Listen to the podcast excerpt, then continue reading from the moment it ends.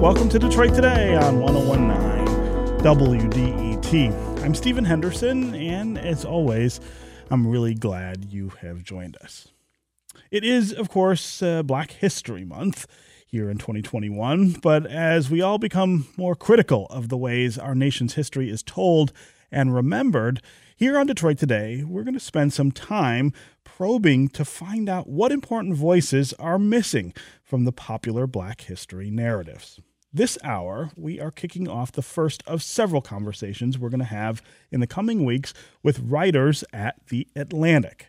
Now, that publication has just launched a really exciting initiative called the Inheritance Project, and its goal is to explore the legacy and experiences of Black Americans that have been left out of the history books for far too long. Later in the show, I'm going to talk with writer Clint Smith about his contribution to the project, which is a really interesting piece that looks at a New Deal program that was intended to preserve the memories and stories of people who had actually experienced slavery in our nation. But first, here to help set the stage and provide some context for this new series is Gillian White. She is the managing editor at The Atlantic. Gillian, welcome to Detroit Today. Thanks so much for having me. Yeah. So let's start with uh, just a brief explainer of what the Inheritance Project is and talk about the name. I'm always curious about how we come up with the way that uh, we describe this kind of journalism. Yeah, absolutely. So the Inheritance Project, you know, the introduction you gave is exactly right. It the goal of the project is to fill in the pages of American history, of history in general, with the with the story of Black people. Um, you know, as the magazine of the American Idea at the Atlantic, we look at American history a lot. We think about American history a lot. Um, and black people, though we know them to have been foundational in building this country literally, but also figuratively creating the engine that allowed for our economy, um, adding to culture, et cetera, et cetera, they are curiously missing from the create, from the creation myth of America. So this is trying to do what should have been done a long time ago, which is infuse black people, their lives, their contributions, and what they endured um, back into that narrative and creating a more complex narrative. Mm. Um, and inheritance really came from the idea of thinking about what we were trying to do here um, and thinking about the world that we live in. So we were thinking a lot about the world and the stories and the narratives that we have inherited from our ancestors and what our children and what the next generation will inherit from us. And thinking about the fact that the truth, complex and ugly as it may be sometimes, is the best thing that they can inherit. A hmm. world where they truly understand what their place is and that things are diverse and complicated um, and also beautiful. And that by knowing all of that history and by having the full scope of what this country is and how it came to be, only then can they really create a better future for themselves and then their children. Hmm. So, so you've got several writers involved with the project, of course, and one of them is Clint Smith, who we're going to talk with a little later in this hour. I'm really excited uh, for the conversation with him because of uh, the subject matter. Uh, the unearthing of these uh, these slave narratives, which I think are such key pieces of of the history of this country and of course the history of African African Americans. Uh, but but talk a little about the different stories that uh, yeah. will be included in this project. So what we released starting on Tuesday is just chapter one. This project is going to run for 18 months to two years. So there will be several more chapters coming out. Um, so while we're starting in Black History Month, this is not necessarily a Black History Month project. We firmly believe at the Atlantic that every day is Black History Day, every month is Black History Month. So some of the stories that are launching in chapter one, as you mentioned, Clint's amazing piece. There's another wonderful piece by Vann Newkirk that traces the legacy of the Voting Rights Act um, in conjunction with uh, the life of his mother, which is such a beautiful piece that I really urge people to read it there's a piece by Anna Holmes about a little-known children's magazine put out by W.E.B. Du Bois called The Brownies Book, um, which I actually just read aloud to my own child. um, it was, it's really, incre- it's a really incredible history of the way that black children were depicted or not um, in American literature and how Du Bois tried to rectify that um, and give them a place to see themselves. There's Jemele Hill um, talking about Curt Flood and what he tried to do and what he created um, in terms of free agency. So we're not just focusing on history, you know, in the rear view. We're talking a lot about the ways in which Black people have affected history, have affected culture, have affected change, you know, all the way up to the present day and looking into the future. Yeah, and and the idea of these stories being hidden. I mean, one of the things that I think is is really important to note is that uh, it doesn't have to be sort of an intentional hiding. That that too often uh, we we restrict discussion of racism and inequality to the idea of people doing things quite purposely, and and in some cases, there's no question that that's the case. But w- one of the things that I think is really interesting about this work is it really reflects the way that institutionally uh, African American experiences, African American stories, uh, the, the, the first person sort of ownership of those stories and narratives uh, is is subjugated in this in in our country. That that um, that despite the presence of uh, strong African American storytellers, despite efforts to make sure that African American history is included in uh, the telling of American history, there are these these very powerful consistent institutional forces that just uh, keep these stories submerged and keep them away from, uh, I guess, the master narrative uh, of, of, our country. Yeah, absolutely. And Clint will get into this a lot. I know you're talking to him a bit later. Mm-hmm. Um, you know, you have to think a lot. He has said this so many times. You have to think a lot about who these stories were being told to and then who was kind of filtering those stories through a specific lens and putting them out into the world you know, the fact of the matter is that for a very, very long time, for pretty much the entire known history of the United States being the United States, um, you know, everything has been filtered through the lens of white people and largely through the lens of white supremacy. So a lot of this history, a lot of the history of what was done to indigenous peoples, a lot of the history of what was done to black people in America does not paint white people in a really great light. um, it is complicated and upsetting and you know, telling the truth about that, telling the real nuance of those stories. And it's not just about the trauma of those things, right? It's not just about telling the story of slavery. If you were to tell this true, full story of black people and of indigenous people, you would have to talk about their brilliance and all of the things they accomplished and how inventive they were and all of those things, how much, how much like wonderful kind of thought and invention came out of those communities and how much of that has been baked into America, how America has been able to progress because of people of color.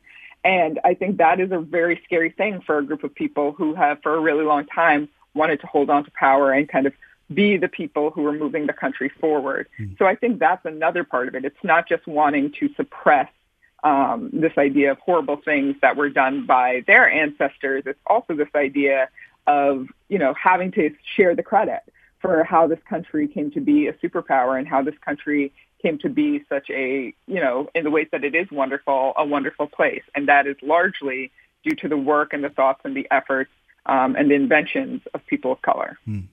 Uh, it's also, I think, worth noting that it's a big deal for a publication like The Atlantic to take on the the sharing of these stories and the confronting of uh, the the the ignorance about uh, about these stories in in our history and in our present, and that doesn't happen.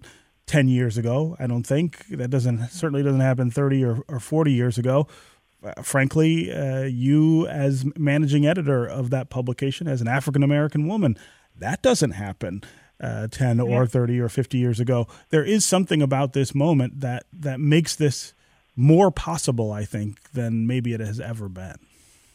I think that's absolutely right. You know, a huge thing we talked about while we were coming up with this project is what responsibility um, the Atlantic has to do this work. We talk a lot about how one of our founding ideas was to be a magazine dedicated to abolition, um, which is true.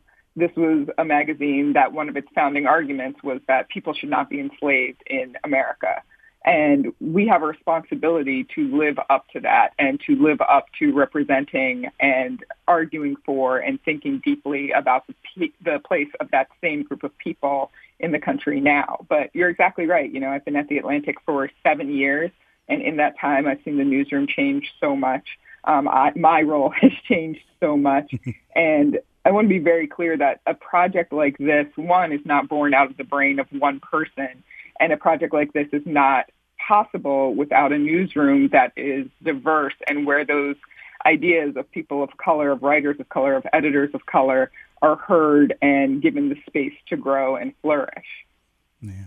Yeah. I'm talking with uh, Gillian White. She's the managing editor of the Atlantic. We're talking about a new project uh, that that magazine is undertaking called the Inheritance Project, whose goal uh, is to tell the parts of history that many of us just are never told about, to unearth and celebrate the legacy and experiences of black Americans that have just been left out of American history for a really long time. In a little bit, we're going to talk with Clint Smith, one of the staff writers uh, at The Atlantic and a contributor to this project, uh, about his piece. Uh, is titled We Mourn for All We Do Not Know. Uh, it is about a 1930s government program to try to preserve the narratives, the first person narratives of people who'd actually experienced slavery in this country and the ways in which uh, those narratives were never sort of elevated to the place uh, in our conversations about race and history uh, that they should be. If you want to join the conversation, though, uh, give us a call. Tell us how you're looking at and thinking about American history these days. Uh, have the events of the last year around the insurrection, around white supremacy, and the Black Lives Matter movement, have they caused you to rethink or challenge your own understanding of American history? Uh, what parts of our history do you think we need to retell or tell in really different ways? As always, the number here on the phones is 313 577 1019. That's 313 577 1019. You can also go to the WDET Facebook page and put comments there, or you can go to Twitter and hashtag Detroit Today, and we will try to work you into the conversation. Um, uh, Gillian, I, I, also want to talk a little about uh, the potential reaction to this kind of work. We saw the New York Times last year publish their 1619 public uh, project, or actually it was two years ago, uh, and they got a lot of pushback from people who didn't want to confront our nation's past, who wanted to challenge the facts that were included uh, in the work. What, what, what's your expectation for a publication like The Atlantic, which it, it may surprise some people still? Uh, to see you take on subject matter this way? Yeah, I mean, I think if you are a black journalist um, and talking at all about the place of black people in society, you are always prepared for a certain level of, let's call it negativity, um, that will come your way. But, you know, at the end of the day, this is the responsibility of journalism. This is the responsibility of this publication. This is the responsibility of me as a black woman at a really, really old publication that focuses on these ideas.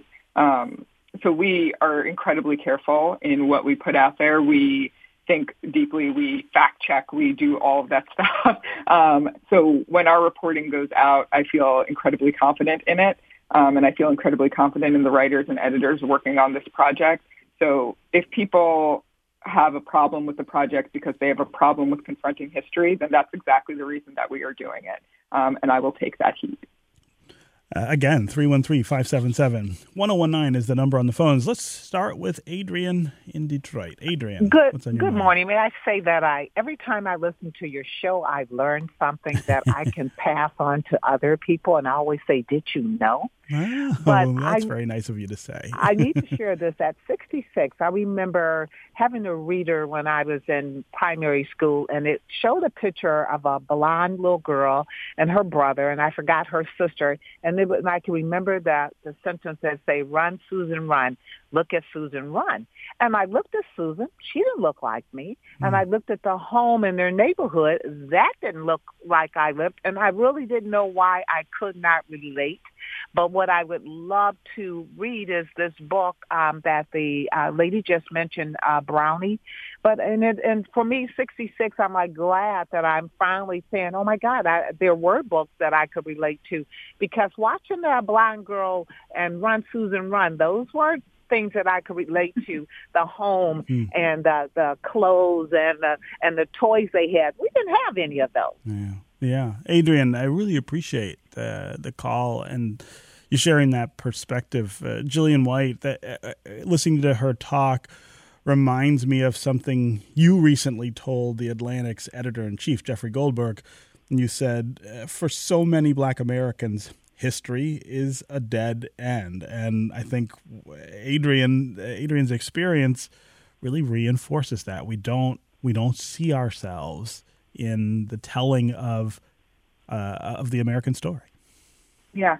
I mean, I think that's exactly true. You think about the past, as you said, the past decade, 15 years, um, and how much more you're seeing people of color, black people on TV in so many different capacities, right? We can now look at TV and we see the vice president of the United States, right, who is a black woman. Mm-hmm. Um, but I remember when Barack Obama was campaigning um, and seeing him out with Michelle Obama and just thinking about trying to wrap my head around the idea of seeing a black family in the White House and couldn't quite grasp it. And I was, you know, a young adult, but an adult. Mm. Um, and you think about how much that infects your day to day life. It infects your thinking and your belief of what is possible. And then I think about my daughter and my niece and my nephew and what they will think of as jobs for them or places they can be or places they belong just from the sheer fact of seeing themselves there, seeing people who look like them there.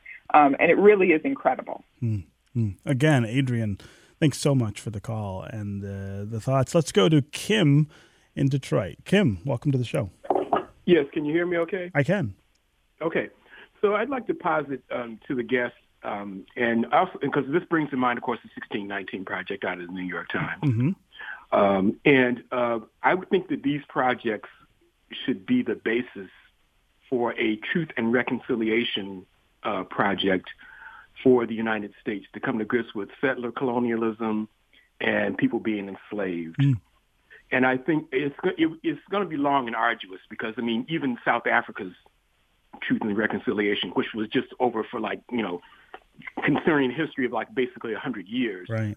of, of of apartheid. This goes back centuries, of course, but I think that these projects can be the basis of some real serious truth telling and coming to, coming to grips with history. Right because history is, you know, as you were saying before, it's not only is it not a dead end, we're living with it. Right. So, but I would like to, like to, I know the guest has enough to do already. We all do.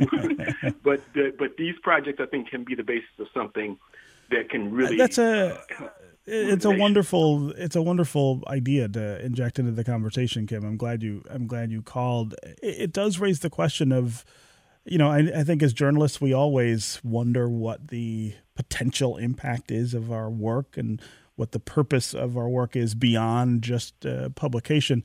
But but the idea that that uh, this work, that the 1619 project, that the journalism that's happening now that couldn't happen before, maybe pushes America to uh, to a new space in terms of confronting uh, all of the the things in our history. It's a really interesting idea, Gillian. Yeah, I mean, I think the way that change happens is slow, you know. it is people realizing that they don't quite understand history the way they thought they did and then feeling the urge to act upon it. Um, you know, I think a lot about you know, as the caller said, we think a lot about the ways that other countries have dealt with the horrors of their past, right? You go to other countries and there has been some level of the government of the country actually trying to officially deal, officially apologize, officially do something um, to acknowledge the fact that this horror um, existed in their past and to say we don't want it to happen again. That never happened in the United States. And that's, of course, in the forefront of our minds as we try to bring all of this to the forefront. What is missing from the actual reckoning around race in America? But, you know, I think a lot about Ta-Nehisi Coates' piece on reparations, mm-hmm. um, which happened in 2014 and he wrote that piece. It was a huge hit, and it took six years, but then he found himself, you know, in front of Congress mm-hmm. talking about it as they looked at a bill for reparations. I am not by any means saying that that is what will come out of this project or 1619 or anything else, but I do think that it shows the power of forcing people to look at and read and reckon with what has actually happened in our history. And I think journalism has the ability to take that unique responsibility on, and that's why we continue to do it. Mm.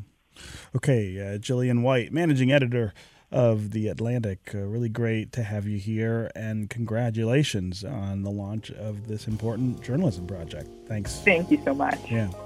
Okay, we're going to take a break, and when we come back, we're going to talk with Clint Smith, who's a staff writer at The Atlantic, about his piece for The Inheritance Project, which delves into stories of slavery immortalized in the 1930s Federal Writers Project. Stay with us for more Detroit Today.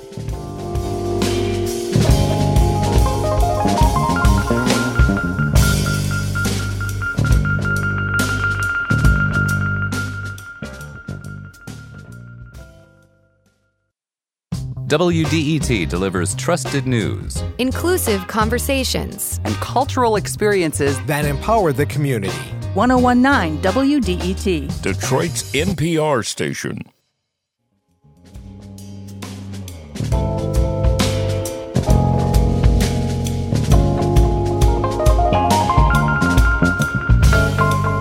This is Detroit Today on 1019 WDET. I'm Stephen Henderson, and as always, Thanks for joining us. Our next guest recently took a deep dive into uncovering the stories of formerly enslaved Americans documented in a 1930s government initiative that you have likely never heard of. It was called the Federal Writers Project, and it was part of a 1935 job creation effort during the FDR administration. The project contained various photographs and manuscripts that were documenting all kinds of American life but in his new piece, Atlantic staff writer Clint Smith focuses on one set of stories specifically the slave narratives, which is composed of more than 2,300 first person accounts of slavery. Joining us now to talk about what he learned from delving into this really rich collection of interviews and narratives is staff writer at The Atlantic, Clint Smith. Clint, welcome to Detroit Today. Thank you so much for having me. Yeah. So you start your piece by describing a visit you took last year to the National Museum of African American History and Culture in Washington. Can you talk about what you saw on the bottom level of that museum in the area devoted to showing the history of slavery? Yeah. So on the bottom floor of the museum, for anyone who's been to the museum, it's this remarkable, expansive, um, obviously decades long in the making pro- project um, that documents um, the the history of Black life in this country. And the bottom floor is sort of singularly dedicated to tracing the story of enslavement. And so you you walk past Thomas Jefferson, a statue of Thomas Jefferson, someone who's typically um, venerated, and you see behind him uh, a bunch of bricks that represent the the hundreds of people he enslaved. You walk past uh, a, a cabin that actual enslaved people slept in. You walk past uh, a stone block that actual enslaved people were sold from. And down the hallway, there's a room um, where you hear these voices, these voices sort of emanating around you. Uh, and those are the voices of people who were interviewed for the Federal Writers Project between 1936 and 1938. And it's this remarkable treasure trove of information because, as, as was mentioned, it's 2,300 people um, who are uh, who've had their stories documented, and and so often the stories that we hear uh, around slavery have been Frederick Douglass and mm-hmm. um, Harriet Jacobs and um, you know Henry Box Brown and these stories of these remarkable, exceptional people, often who um, you know using the Underground Railroad or some other met- some other means escaped slavery and have these incredible, exceptional stories to tell.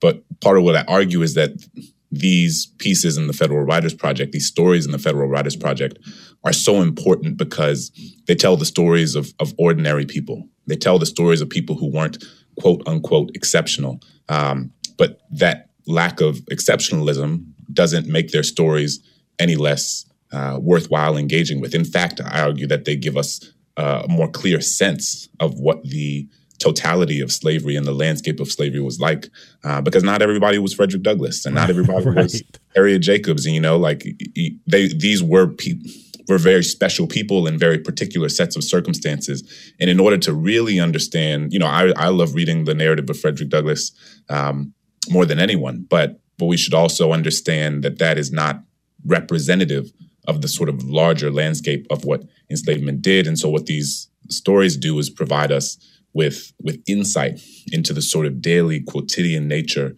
both the brutality and the humanity um, of slavery from from those who experienced it firsthand. Mm. So, so I, I have spent uh, more time in the last five or six years digging into uh, my family's past to try to uh, to try to put together, you know, missing pieces of the story about how. Uh, how we got from slavery to to where we are now, and uh, the further I go back, and and as you get closer to identifying relatives, uh, people who came before you who were enslaved, uh, th- there's a feeling of uh, of both excitement and dread uh, that that I have experienced over and over again. I mean, literally, like the hair will stand up on the back of my neck sometimes when you find a name or find a document that that points to something. And I imagine that if I could hear the voices mm. of those people or even read a transcript of something that they said, it, that I, would have those feelings, you know, to the to the you know to an exponentially larger degree than mm-hmm. than, than I already have. So I'm really wondering for you, what feeling this this evoked when you could hear those voices, when you could sort of just put uh, you know put to uh, to to these names you know a voice or or a narrative that uh, that reflected their lives. Yeah, I mean it's it's incredibly special. Um, you know, in the the museum, not every single one of the sort of twenty three hundred um, narratives and interviews have recordings alongside of them. Some of them do, but but not all of them. So the ones that you hear in the museum are a mix of of actors who are reading the words um, from the transcript of in, formerly enslaved folks, and mm-hmm. and some of them are the enslaved folks themselves. Mm. Um, and and it's just, I mean, it's it's powerful. Part of what I try to remind people is that the history we tell ourselves was a long time ago, was not in fact that long ago at all. Right. You know, my my grandfather's grandfather was born into slavery. And so there will be these moments where my my three year old son is sitting on my grandfather's lap, and I imagine my grandfather sitting on his grandfather's lap, and and I'm reminded that you know in the scope of human history, slavery was just like a few seconds ago. You know, like and so the there's this sort of emotional proximity I feel, and then to consider that these interviews were done in the late 1930s with people who, you know, these are folks who were the majority of the folks who were interviewed were people who were children um, as enslavement came to an end uh, toward the end of the Civil War, and and to just think about how, I mean, there are still thousands, if not millions, of people around this country who who loved and were raised by and had relationships with um, people who were born into slavery. Mm-hmm. And, and it really disabuses us of this notion that um, slavery is singularly this thing of the past that has no bearing on what the contemporary landscape of inequality looks like.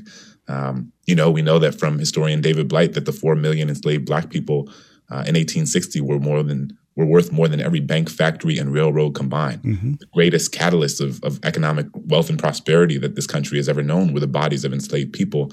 And the and after the Civil War, these people who created this this previously unimaginable wealth for this country were given none of it. And and we want to pretend as if that thing is simply something that we watch in a movie, that we watch in 12 Years a Slave, or that we read in Frederick Douglass and we say, oh, that was horrific. But it actually, you know, that doesn't have anything to do with the country we live in now. We're so different. We had a black president. We have a black vice, uh, black woman vice president. And it's, stories of, in the same way that uh, stories of Frederick Douglass and Harriet Jacobs um, are at once incredibly important. Um, this I'm thinking about that as I think about you know the way that Barack Obama or Kamala Harris and their ascent um, or Oprah or whoever you know name a black person um, are used in a way to otherwise um, delegitimize claims that there is a sort of larger set of oppressive forces that exist. But the truth is that stories of exceptionalism have always, or systems of oppression have always relied on stories of exceptionalism in order to legitimate an otherwise oppressive yeah. system.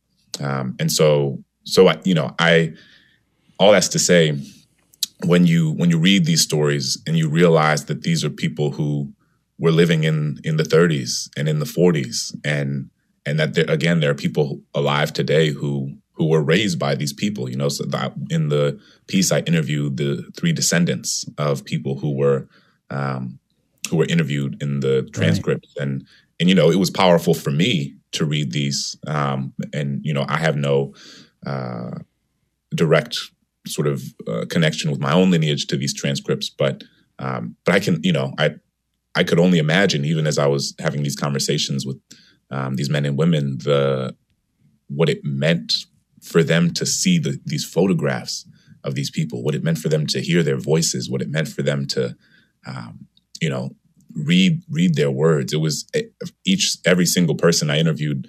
Um, many people for for the piece and ended up focusing predominantly on three.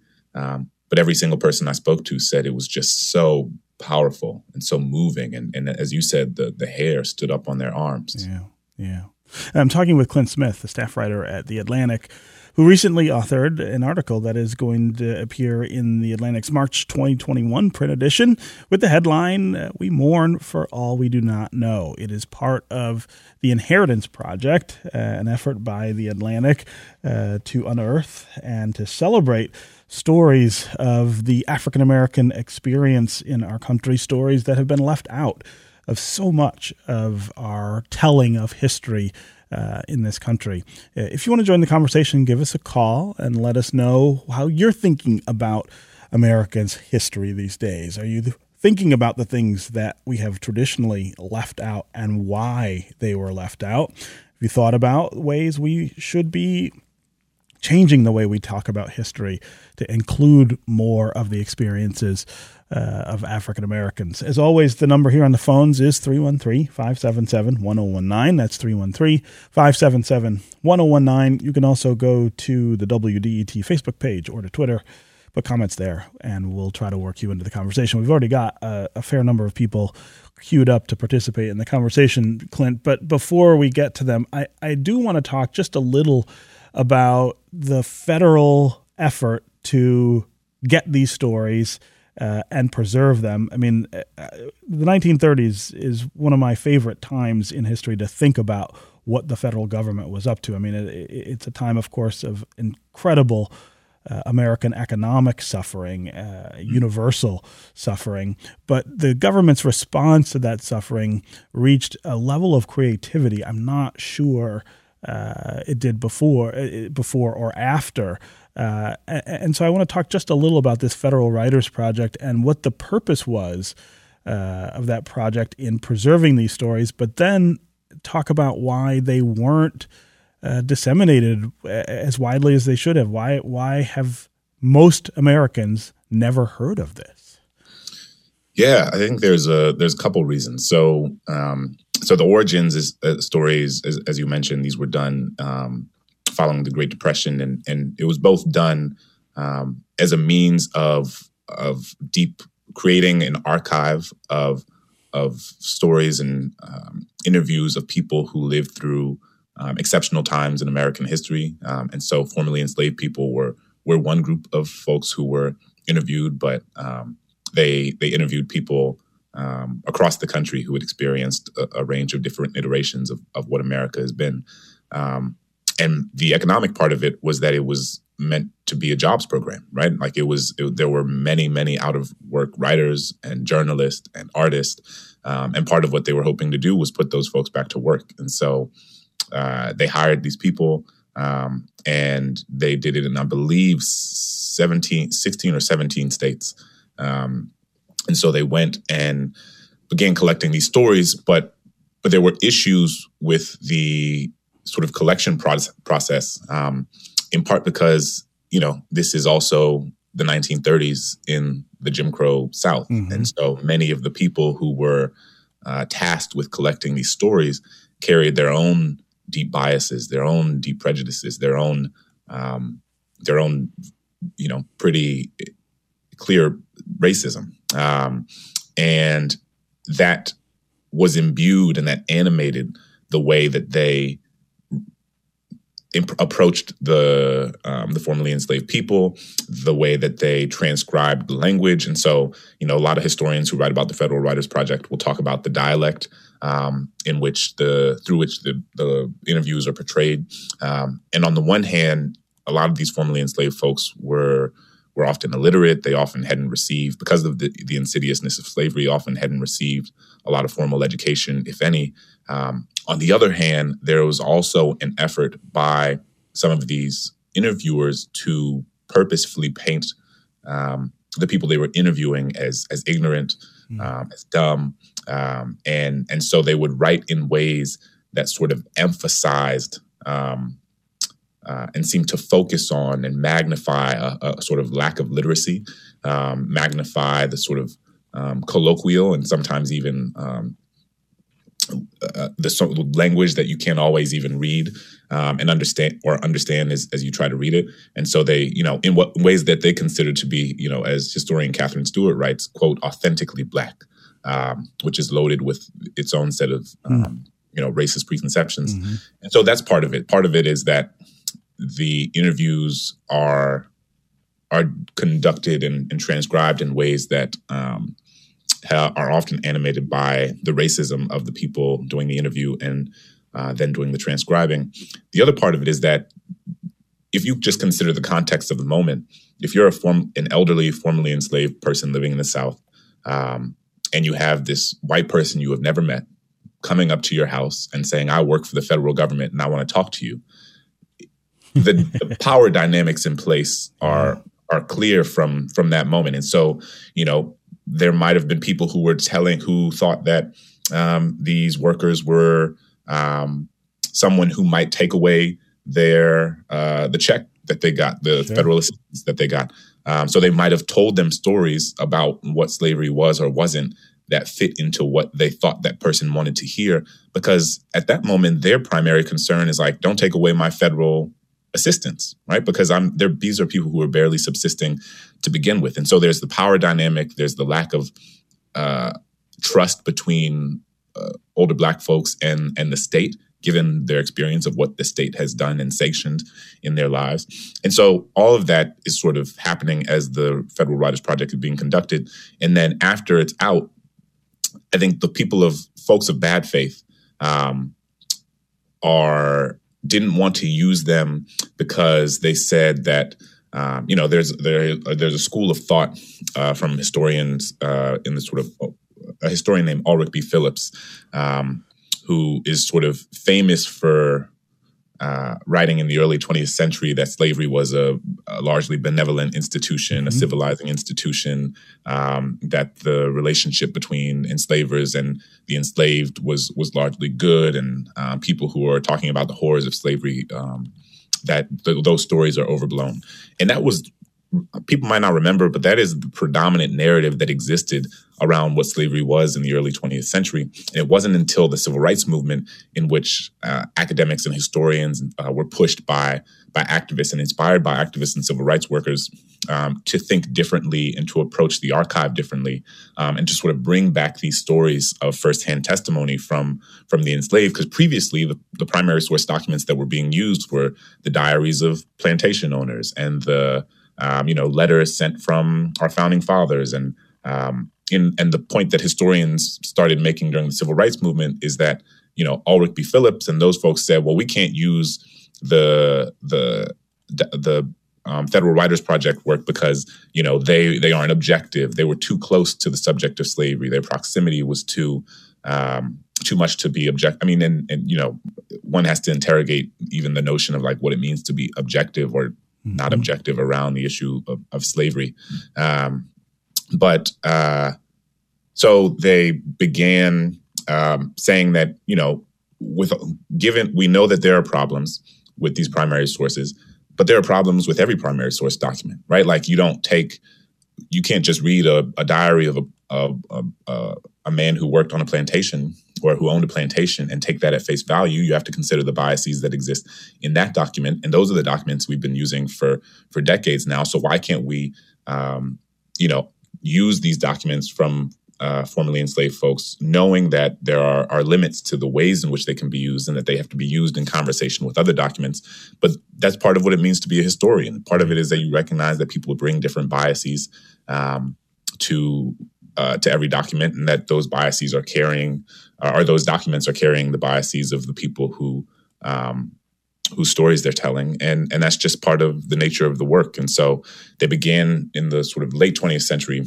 began becoming more mainstreamed. And and now especially in the sort of post in the black lives matter movement um, i think in the same way that historians were inspired by the work that was going on um, during the civil rights movement a lot of historians have been revisiting these stories to say again to, to my previous point like we shouldn't simply rely on the narratives of a few autobiographies of enslaved people who escaped freedom to understand what slavery was. We have this remarkable treasure trove of thousands of first person accounts, and, and we should take those seriously. Hmm.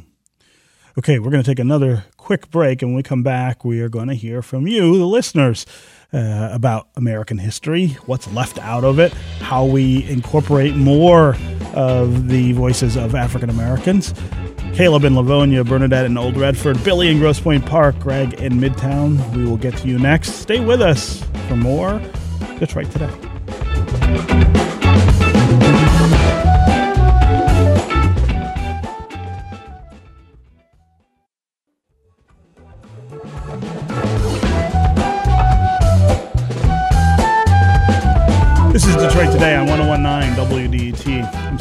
Henderson, and my guest is Clint Smith, staff writer at The Atlantic and author of a new piece titled We Mourn for All We Do Not Know. It is part of the Inheritance Project, which is kicking off at The Atlantic, a uh, deep dive into stories that have been left out of American history, stories of African American, stories of African American legacy and experience. Uh, if you want to join the conversation, give us a call 313 577 1019 is the number on the phones. Let's start with Greg in Midtown. Greg, what's on your mind? Uh, good morning, gentlemen. Hey. Um, yeah. It's very interesting. Uh, as a kid um, in the 50s, early 50s, I remember going to Eastern Market uh, with my uncle, my parents, you know, grandparents, and uh, in the 60s, um, there's a, a produce market just across, adjacent to uh, our hurt. And in the basement of that building, uh, friends of mine, hippie friends of mine, we went there and discovered a railroad track in the basement with oil lanterns, hmm. which was very curious. Um, fast forward many years, uh, Rocky of Rocky's Peanut Company yeah. it, uh, has published a book, and in that book, it explains that Eastern Market was early, very much earlier, a graveyard. I wonder, did any of you know that? I did not know that. Uh, yeah, and during the Civil War, and what it was, they would bring the bodies and they would put them in train cars, wow. and they would go from the foot of what is now Rosa Parks Boulevard mm-hmm. to Eastern Market, and um, vice versa. The cars would return, and they would go to this basement. But as you know, there is an there is a railroad in Detroit. Um, I'm thinking uh, it crosses, it goes to Jefferson, but the railroad is sunken. Yes. And at the foot of Rosa Parks Boulevard is actually the thinnest part of the Detroit River. And in the wintertime, uh, you could cross. Yeah. Right. Yeah. And the slaves would get in in these cars and go back to, um, you know, they'd load coffins to take back, and then they would get out and they would cross the river to Canada. Yeah. Yeah. And I mean, it's a it's an example of how, uh, in this instance, there was an actual railroad that was used as part of uh, the Underground Railroad. Uh, and of course, Detroit is uh, a very significant site for uh, for the Underground Railroad uh, because of its proximity to Canada. Greg, I really appreciate you calling and and interjecting that that part of our history into the conversation. It's again something that not enough people know, and not enough of our institutions lift up those stories. Uh, Greg, thanks so much for the call. Let's go to Bernadette in Old Redford. Bernadette, what's on your mind? I listened to a recording of the slave narratives, and one that really sticks in my mind was about a slave who told the story of having uh, seen a person's eyes burned because he dared to read. Mm. My library card has been my passport to an enriched life, mm. and I would urge more people to take advantage of our opportunity to read and write. Yeah. Yeah, Bernadette, uh, uh love the call and the comments. Uh, Clint Smith, why aren't these slave slave narratives, for instance, part of curriculum around the country? I mean, it's a pretty basic uh, question that I think I don't know uh, what what's the reason that they haven't made their way into the education uh, of American children so that they understand what this was like.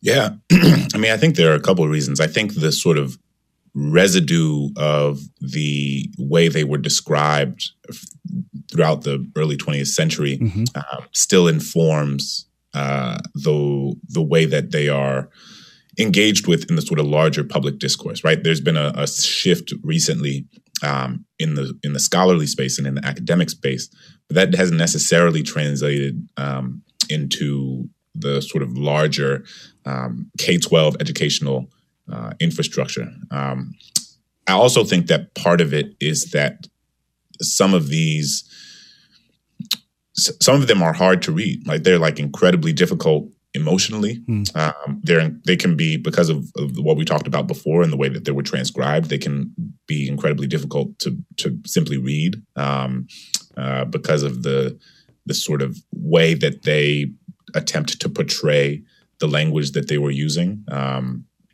and and I think that you know I, I was a high school English teacher before I was a before I was a writer. Mm. Uh, and I think all the time about the ways that we don't give our teachers the time and space and resources with which to learn how to most effectively teach certain things, right? So, the, and the implications of this are vast. According to a 2018 study from the Southern Poverty Law Center, only 8% of high school seniors were able to identify slavery as the central cause of the Civil War right? Like 8% when, mm. when it's clear, right? It, all you have to do is look at the primary source documents from the, the mid 19th century where, or like the declarations of Confederate secession, in which, you know, in 1861, a state like Mississippi said that they are seceding from the Union, uh, quote, because slavery is the greatest material interest, their greatest material interest in the world, um, and one that they can't abandon. And so, you know, it is not unclear about why the Confederacy seceded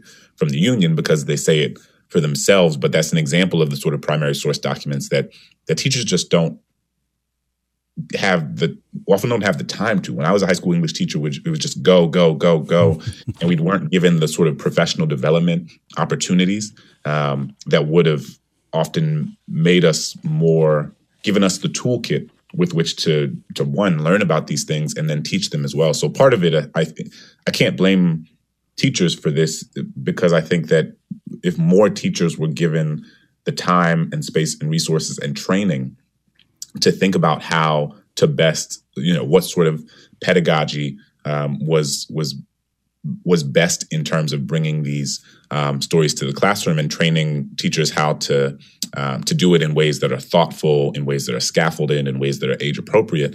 Um, then I think you'd have many teachers who were excited and willing. But first, you know, the first thing we have to do is get it on people's radar, and and that's part of what I'm hoping this article can do. Yeah. Okay, Clint Smith uh, of the Atlantic. Really great to have this conversation with you. Thanks so much for joining us. Thank you. It's been a pleasure. And uh, you can check out Clint's article, of course, in the March 2021 uh, edition of The Atlantic, and there's lots of other uh, stuff to come in the Inheritance Project as well. Lots of other articles already in that project. And uh, as Gillian White said uh, earlier in the show, uh, they are going to be doing this for quite some time. So don't miss all of the really wonderful work uh, that went into this journalism project. Okay, that is going to do it for us this week. Come back on Monday when Chad Livengood of Crain's Detroit Business comes by to talk about whether business leaders in Michigan want civility. What should they be doing with State Senate Majority Leader Mike Shirkey right now? Should they be ushering him out the door because of some of the things that he said and is doing this week? This is 1019 WDET, Detroit's NPR station, your connection to news, music, and conversation. We'll talk again on Monday.